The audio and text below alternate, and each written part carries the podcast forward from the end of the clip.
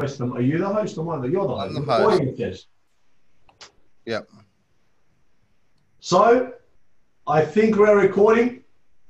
And for the first podcast, Relentless Life on Your Terms Digitally, I welcome friend of mine, Mr. Graham Home. Thanks for being here, mate. Thanks for having me, Chris. Now, Graham, you run a, you run a business similar to mine called Infinity. Tell us a bit about the business. Yeah, Chris, late 2012, my wife Rebecca and I set up Infinity. Mate, very sim- similar passion, passions and philosophies to yourself and Billy, I think, which, mate, he's helped people get that step closer to their retirement, comfortable retirement and financial future. Yeah, no, 2012. I know you started when you were 18 years old, um, getting into the finance game. So, like myself, almost 20, 19 years in the game myself as well, 20. So, a lot of similarities and just a common need to want to see people get get get forward financially. You're a multi-award winning firm. You're, you're doing amazing things, and people always think competition is um. They look. I call it collaboration is so much more powerful than competition because together we can achieve a lot more. Absolutely. Yeah, I know. A lot of people say to me, "Oh, you and Chris always talk about each other and hold each other in such high regard." And I say, "Yeah, because we're not competitors, although people deem it to be competition. We're talking about collaborating all the time." Yeah, and I think that's important because people think, you know what, you might lose a sale here and there, but the man you can actually help each other and how many much more impact you can have. Like myself in Reventon, I know we've helped 3,000 people so far. I want to help 50,000. I know I can't do that by myself. And I also see a lot of the things that you're doing. You also speak on stage with Success Resources with some of the biggest names of the world. And I know you're really having an impact, first and foremost, on helping people financially understand how much money they need to be saving on their mortgage, different products. And, and one of the things I heard you do recently, which intrigued me a lot, the banks recently passed a policy that they will only have up to 20,000 available for redraw. Yeah, so uh, well, a lot of the banks, um, when when COVID sort of hit pretty hard and fast initially, a lot of the banks sort of stepped in and said they weren't going to do much more than twenty thousand dollars cash out in a new loan, and I found that really intriguing because I was more worried about people that were still employed to, to have a buffer so they could see this through and any challenges in their businesses or their personal life.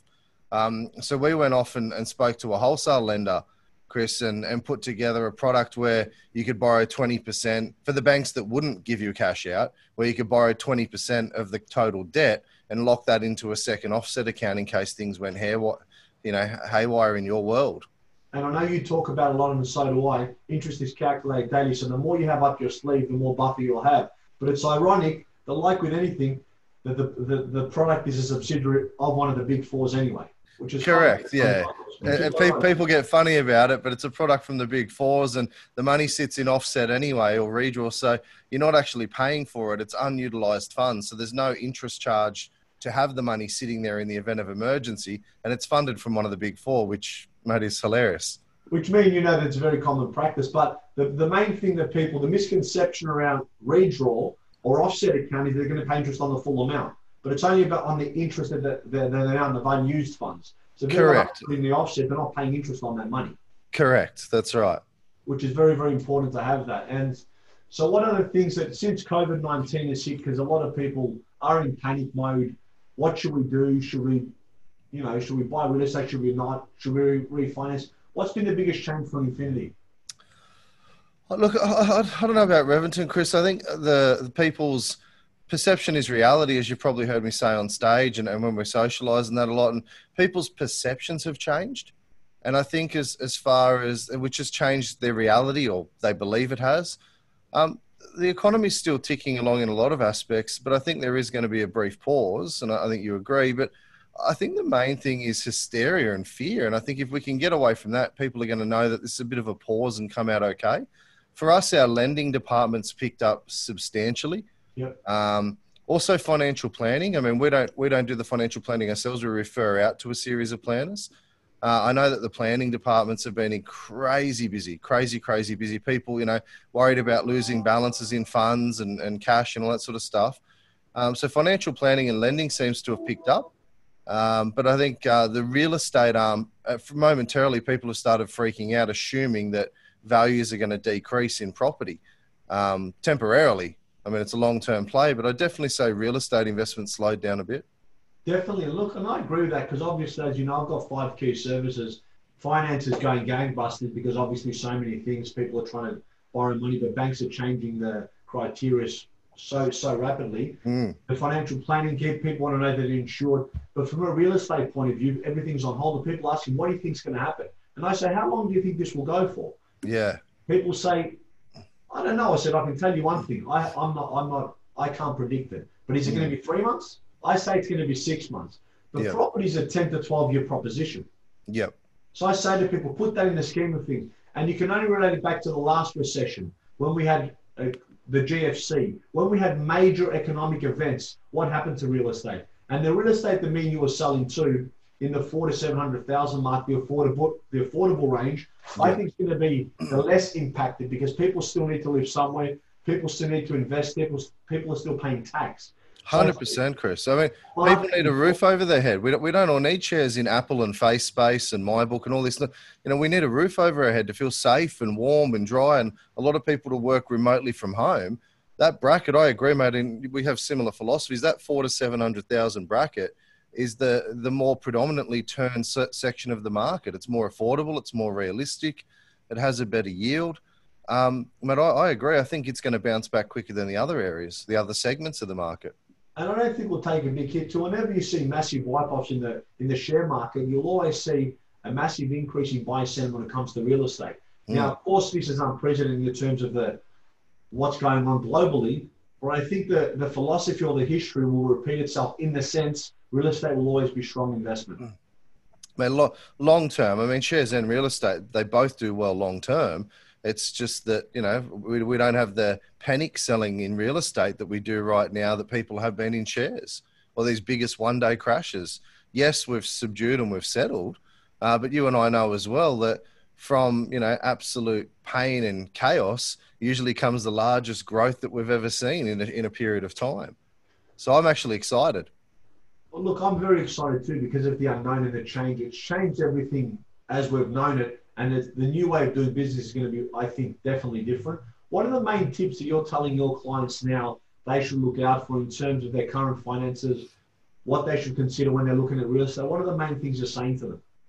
Uh, the, num- the number one, or a couple of couple of numbers, but number one is have a, a budget and a financial plan or blueprint, which I know you're strict on as well, Chris. And it's it's figuring out that discretionary spending each week. What do you need for food, fuel, and fun, and a bit of entertainment or fun? But the rest of it needs to stay off your debt.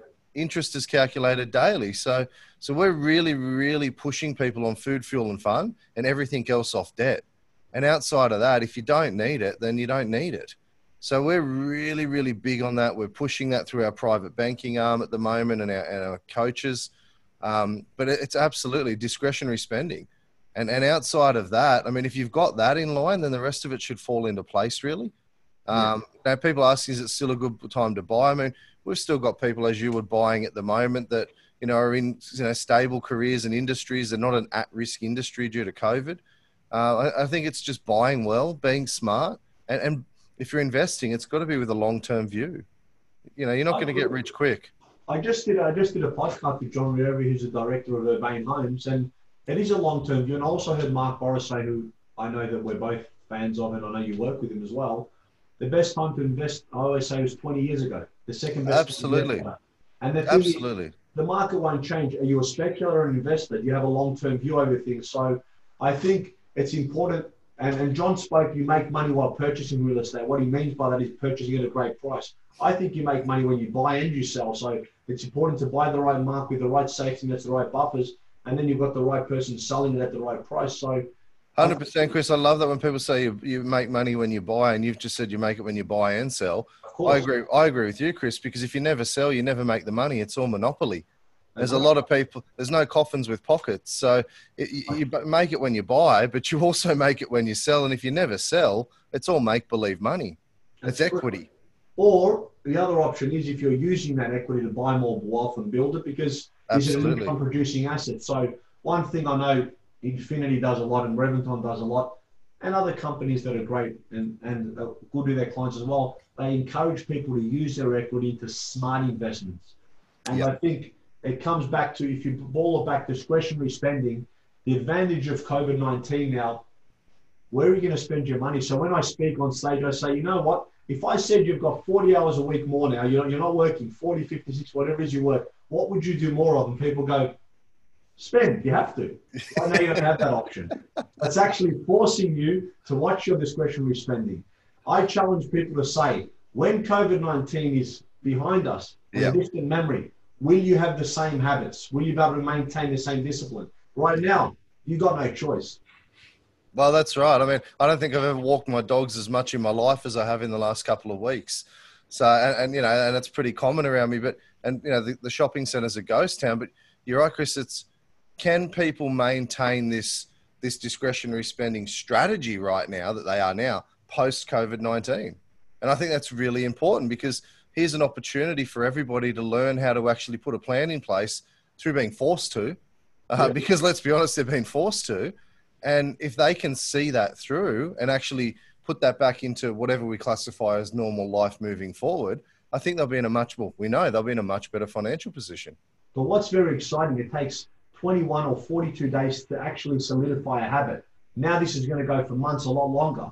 So for the people out there that are actually writing their budget, that are working their budget, it will become a lot more second nature to them because they're forced to do it over a long period of time. So in my right. clients, I'm just um, encouraging them to understand that these habits, when they're lifted, need to continue because they can pay your mortgage quick and build your wealth faster. Absolutely. Building wealth, I always say you can make it while the while your equity is growing, but if you manage to also pay off your debt, it's, hap- it's happening at two levels. I draw that picture for people all the time, Chris. It's you know the people that are just chipping away and they think that it's great to own a home but pay the minimum repayment.